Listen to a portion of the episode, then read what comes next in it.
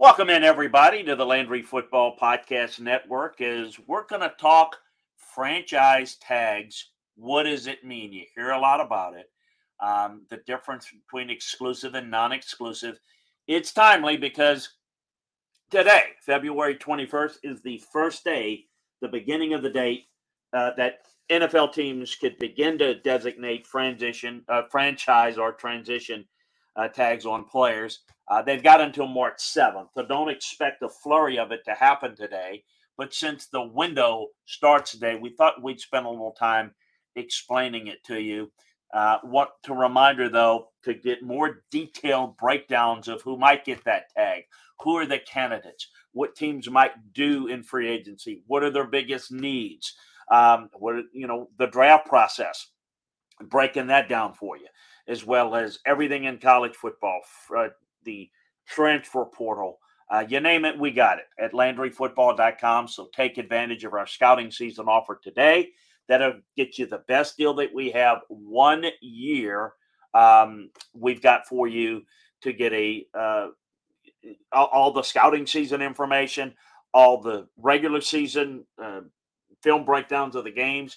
Folks, what we do for you is bring you a sco- coaching and scouting perspective, inside information, evaluations on the college, on the pro game at LandryFootball.com. Take advantage of the scouting season offer.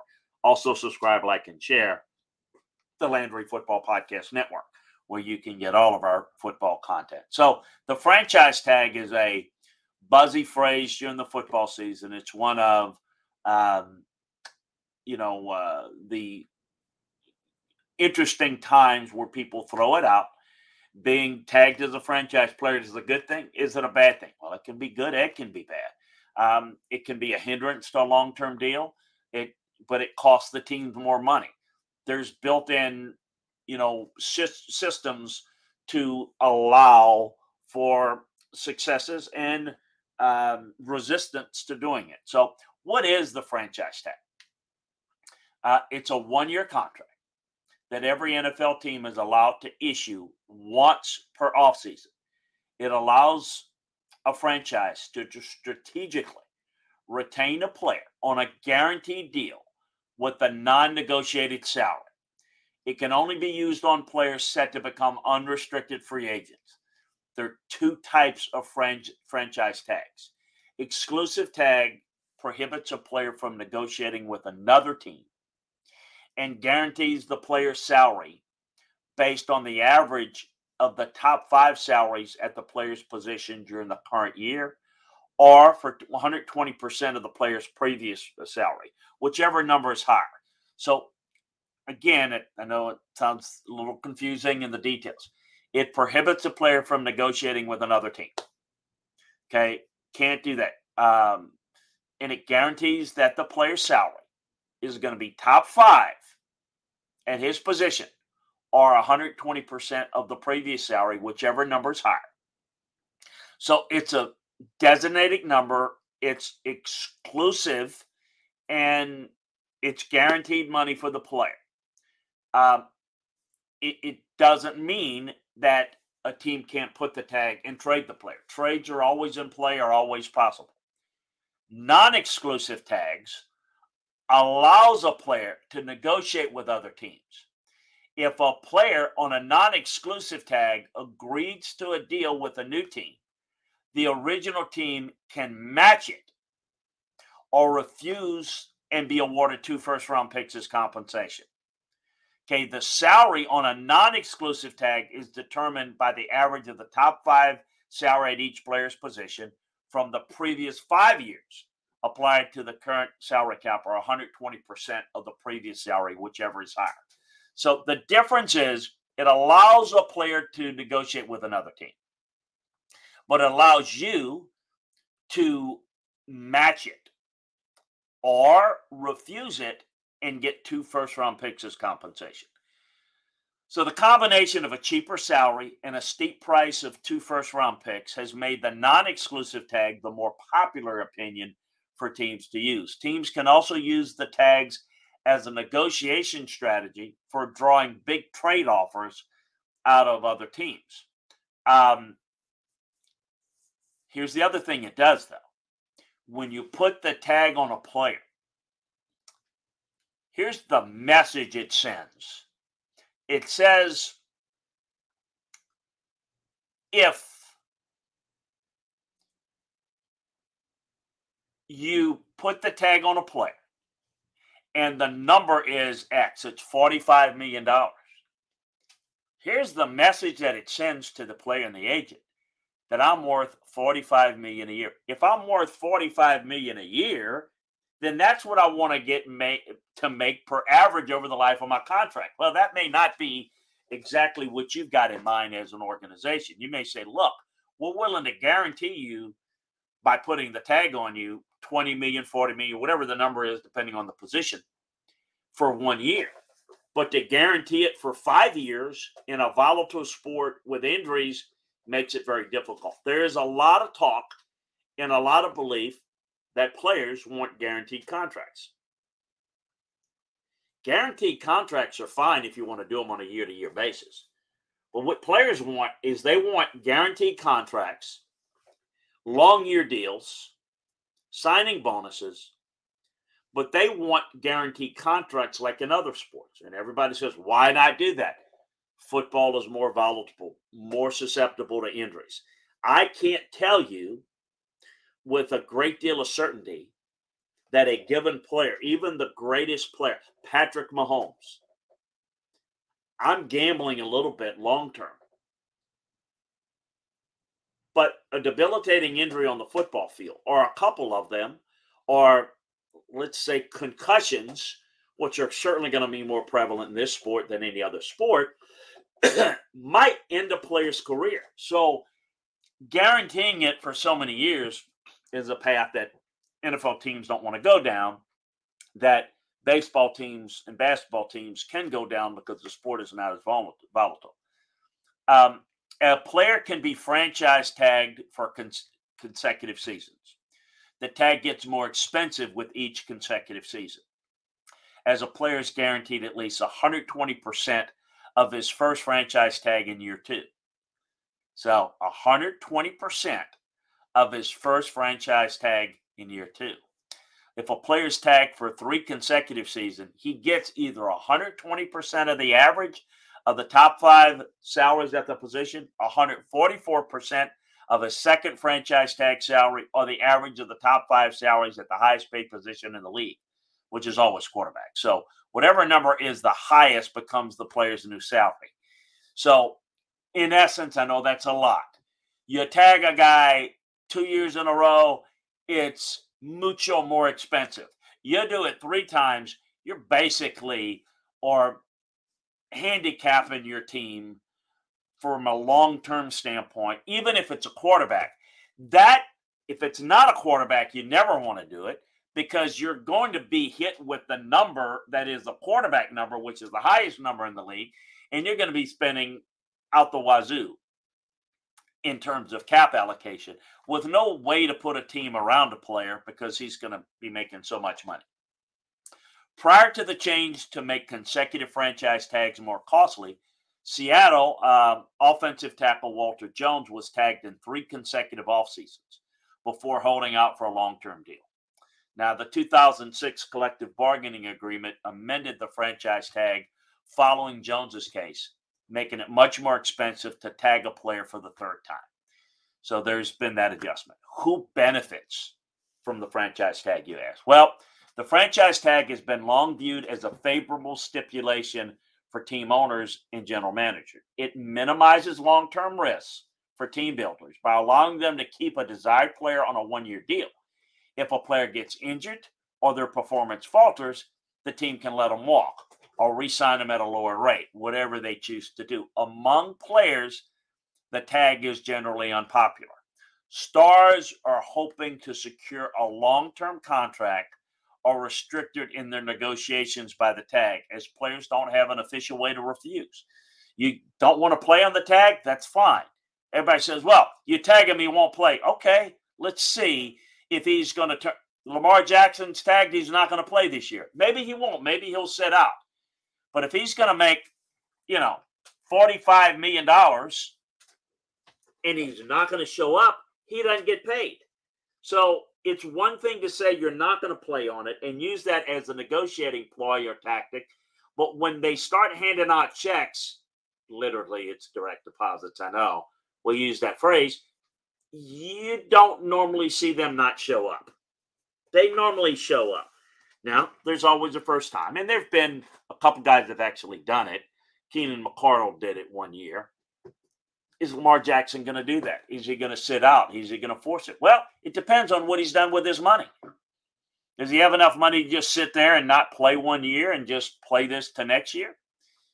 That's the, you know, you don't have to sign the tag. If you don't sign the tag, then you don't get penalized or you don't get a penalty, a fine for not showing up. You sign the tag, that means that you are going to get that money. You need to show up. Players who have resisted the franchise tag. Some players have fought back against the tag, have resorted to holding out June training camp and extending that into the season. Le'Veon Bell did it. Most famous, he took the fight against the franchise tag further than any player in recent history. After the big deal from the Steelers in 18, Steelers tagged him, and Bell refused to play without a long term assurance. Sat out the entire season, then got the four year contract he was looking for from the Jets in 2019. Davante Adams, after being tagged by the Packers in 2022, Adams threatened to repeat the boycott and sit out if he didn't receive an extension or was traded. He was subsequently de- subsequently dealt to the Las Vegas Raiders, where he received a five-year contract worth record-breaking money. Yannick Ngakoue was a third-round pick by Jacksonville. He posted 37 and a half sacks through his first four um, seasons, outplayed his contract after skipping off-season workouts in 18 and the protests over not getting a new deal. And Ngakoue requested a trade from Jacksonville, but the Jags instead placed a franchise tag on him after 19 leading to a war of words with the front office. Ngakoue refused to sign the tag, threatened to skip games before Jacksonville traded him to Minnesota. Sean Gilbert, this was one of the original ones. Over 20 years before Bell's season long boycott, Gilbert pulled the move first. After acquiring him in a trade for the number six pick in the 96 draft, Washington sought to replace, sought to place the tag on Gilbert after its Pro Bowl season. He refused to play under the tag. He sat out the entire 97 season. After tagging him against the next season, Gilton, uh, Gilbert objected and asked for arbitration. The Panthers would later offer him a long term deal that he wanted. Washington was ordered two first round picks as compensation for not matching. The history of the tag goes this 2023 offseason marks the 30th anniversary of the tag. Doesn't seem that long ago, but having been around every one of those, been around, quite frankly, you know, a decade before we even had this free agency with tags. I've been around for every one of these tag seasons. It was first introduced in 93 through the NFL's fourth ever CBA after the Players Association sought to create a form of free agency. NFL owners, in turn, were looking to install a salary cap. The policy was first rever- uh, referred to as the Elway rule, as the concept came about after Broncos owner Pat Bowlen refused to sign the CBA due to fears of losing his star quarterback to free agency. The tag was initially only used for quarterbacks in order to keep the franchise's most important players from leaving. Over time, the franchise tag strategy has shifted from superstars to targeting breakout players in order to keep them from another team's control. Um, potential notable franchise tag candidates this offseason that we're looking at that are possibilities. Um, the most notable one is Lamar Jackson.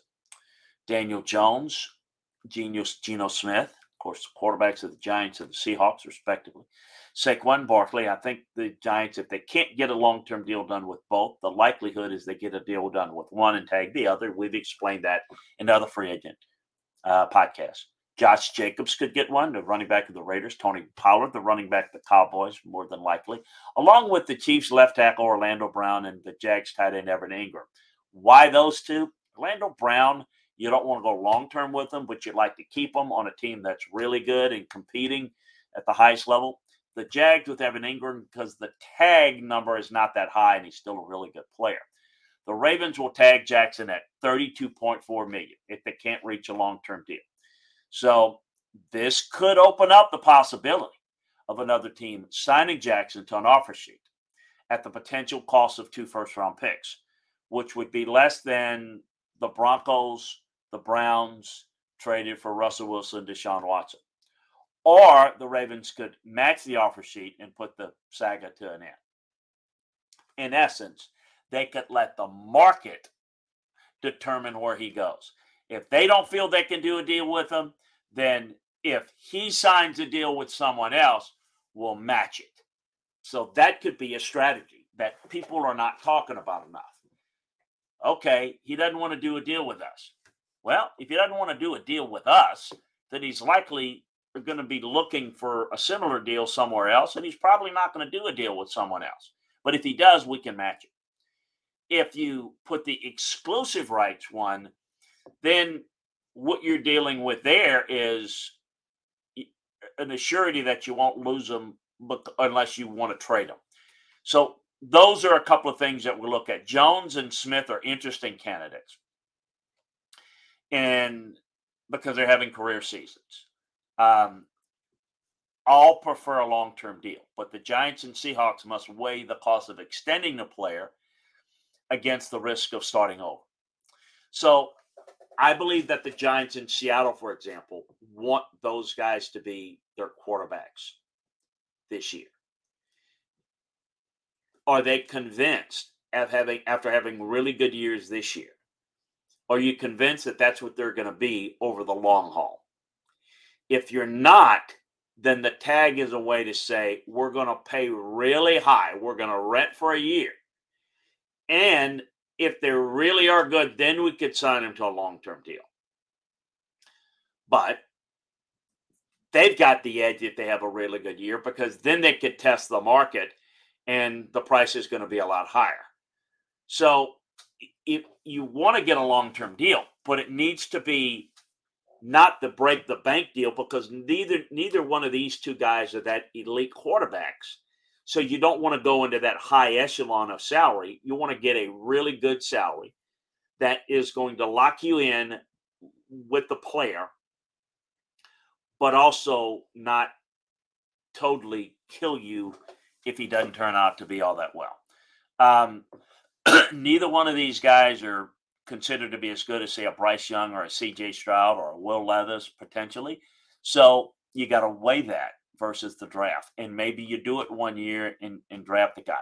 Similarly, the Raiders and the Giants must have wide eyes when looking at the value of keeping a running back.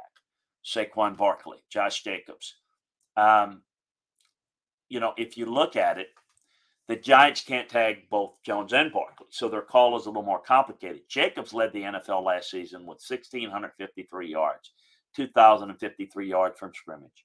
Um, Barkley with fourth, fourth at 1,312 rushing yards and seventh at 1,650 yards from scrimmage. The tag would make them the ninth highest player at their position in terms of average annual value. So if you put the tag on them, at a running back, you're getting the player that is one of the top two or three running backs in the league, and you're getting them for the ninth pay value. And if the player regresses due to injuries, then you're not having to deal with them long term. It's going to cost you more average annual value if you sign them to a deal, but you get them long term. What's your play if you're looking at them as a running back, which maybe has the shortest lifespan. Uh, Pollard has been the Cowboys' best back for a couple of years, uh, but they've got Zeke Elliott on the books. I'd expect them, uh, at least I would, I would release Elliott and free the money. Is that what Jerry's going to do? I don't know. Is he just star starstruck still with Zeke? I think that's what they need to do. They're not going to have $27 million and two running backs. I mean, even they are not crazy enough to do that. The Chiefs coming off their Super Bowl acquired Brown on their offensive line, the plan worked. The unique element, though, is that he's played on the tag last season, so he'd earned 122% of his contract, which equates to 20 million. The tag would give Brown the leverage in subsequent contract negotiations. Engram had the best season of his career and clicked with Trevor Lawrence during the late season run. His $11.3 million tag isn't overly obstructive, but the the Jags can move around a lot of money and be cap compliant, so they've got some freedom. Defensively, Uh, the biggest names to watch are the Bengals safety Jessie Bates, the Commanders defensive tackle Da'Ron Payne. Bates played on the tag last year, so a $17.3 million price feels unlikely uh, for an imminent extension. That would make him the fourth highest number at the position in average annual value. Uh, the Commanders decided in recent years to invest in their defensive line using first round picks from 17 to 20. Payne, the 13th pick in 18, is coming off his best season. And they really shouldn't let him in uh, to hit the free agent market. So, just some things of how it plays this year, how it's played in the past. Uh, what does it exactly mean with the franchise tag? Hope that gives you a better understanding we will keep you up to date and explain all of this in greater detail as it goes along at LandryFootball.com. That's why you want to come involved, take advantage of our scouting season offer. It's the best deal that we've got going. The 12 months, it'll get you all the way through this off season, all the way through next football season, breaking down the game. Players, teams, coaches, schemes, front office, uh, administrative work from a coaching, scouting, administrative viewpoint on the college and pro game. So, free agency, the draft, transfer portal, recruiting, evaluating rosters, coaches, we got it covered for you at LandryFootball.com. Take advantage of our scouting season offer today. Uh, folks, it's, it's less than $10 a month if you want to try it for a month. You've got a six month offer. You, uh, you, can, you can try that as well. Uh, 12 month is our best deal. Check it out. We think you will absolutely love it. Also, a reminder to subscribe, like, and share the Landry Football Podcast Network, where you can get all of our football content. Folks, it's great being with you as always. Join us next time as we tackle another issue in the world of football here on the Landry Football Podcast Network. So long, everybody.